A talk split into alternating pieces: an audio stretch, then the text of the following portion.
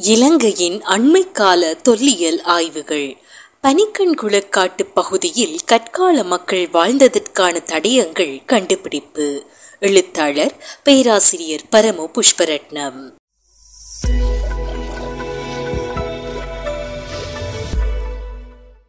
கொக்காவில்லுக்கும் மாங்குளத்திற்கும் இடைப்பட்ட பிரதான வீதிக்கு தெற்கே.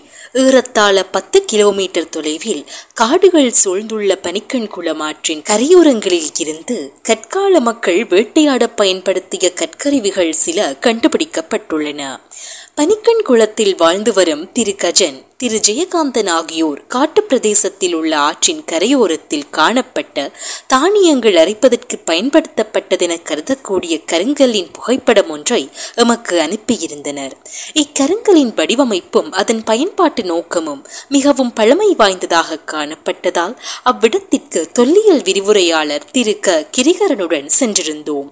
அவ்விடத்திற்கு செல்வதற்கான உதவிகளை திரு. கஜன் திரு. ஜெயகாந்தன் ஆகியோர் செய்திருந்தனர்.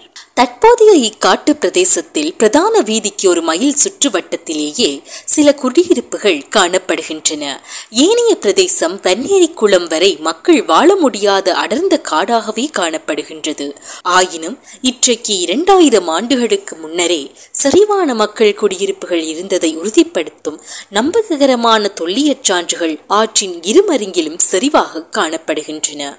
அவற்றுள் பல அளவுகளில் பல வடிவங்களில் செய்யப்பட்ட மட்பாண்ட ஓடுகள் செங்கற்கள் இரும்பு படிமங்கள் கருங்கற்களில் வடிவமைக்கப்பட்ட பாவனை பொருட்கள் முதலியன ஆற்றை எண்டிய மேட்டுப்பகுதியில் இருந்து கண்டுபிடிக்க முடிந்தது.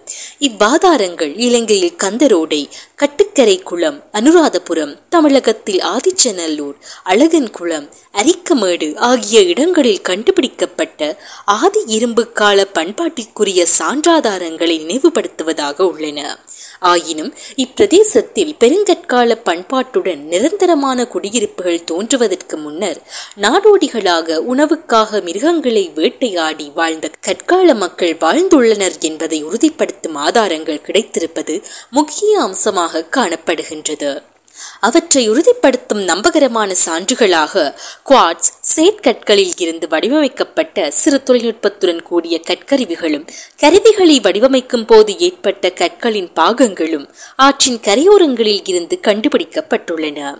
இவ்வாதாரங்கள் இப்பிரதேசத்தில் பெருங்கற்கால பண்பாடு தோன்றுவதற்கு பல நூற்றாண்டுகளுக்கு முன்னரே இடைக்கற்கால அல்லது நுண்கற்கால பண்பாட்டு மக்கள் வாழ்ந்துள்ளனர் என்பதை உறுதிப்படுத்துகின்றன. இலங்கையில் பழங்கற்கால பண்பாட்டு மக்கள் வாழ்ந்தனர் என கூறப்பட்டாலும் இடைக்கற்கால அல்லது நுண்கற்கால பண்பாட்டில் இருந்தே மனித வரலாற்றையும் பண்பாட்டு வரலாற்றையும் தொடர்ச்சியாக அறிய முடிகின்றது. அவற்றுள் நாடோடி வாழ்க்கை முறையை பின்பற்றிய நுண்கற்கால பண்பாடு இற்றைக்கு முப்பத்தி ஏழாயிரம் ஆண்டில் இருந்து மூவாயிரம் ஆண்டுகள் நிலவியதாகவும் நிலையான குடியிருப்புகளை கொண்ட நாகரிக வரலாற்றிற்கு வித்திட்ட பெருங்கற்கால பண்பாடு இன்றைக்கு மூவாயிரம் ஆண்டில் இருந்து ஆயிரத்தி எழுநூறு வரை நிலவியதாகவும் காலங்கள் கணிப்பிடப்பட்டுள்ளன. இவ்விரு பண்பாடுகளுக்குரிய மக்கள் தென் தமிழகத்தில் இருந்தே புலம்பெயர்ந்து வந்தனர் என்பது தொல்லியலாளர்களின் கருத்தாகும். தற்போது இவ்விரு பண்பாடுகளுக்கும் உரிய சான்றாதாரங்கள் பனிக்கண்குள காட்டுப்பகுதியில் கண்டுபிடிக்கப்பட்டுள்ளமை வட இலங்கையின் பூர்வீக வரலாற்றிற்கு புதிய செய்தியை சொல்வதாக உள்ளது. இதன் முக்கியத்துவத்தை கருத்திற்கொண்டு இவ்விடத்தை தொல்லியல் மையமாக பிரகடனப்படுத்துமாறு இலங்கை தொல்லியல் திணைக்கள பணிப்பாளர் நாயகத்திடம் கோரிக்கை முன்வைக்க தீர்மானிக்கப்பட்டுள்ளது. தொடரும்.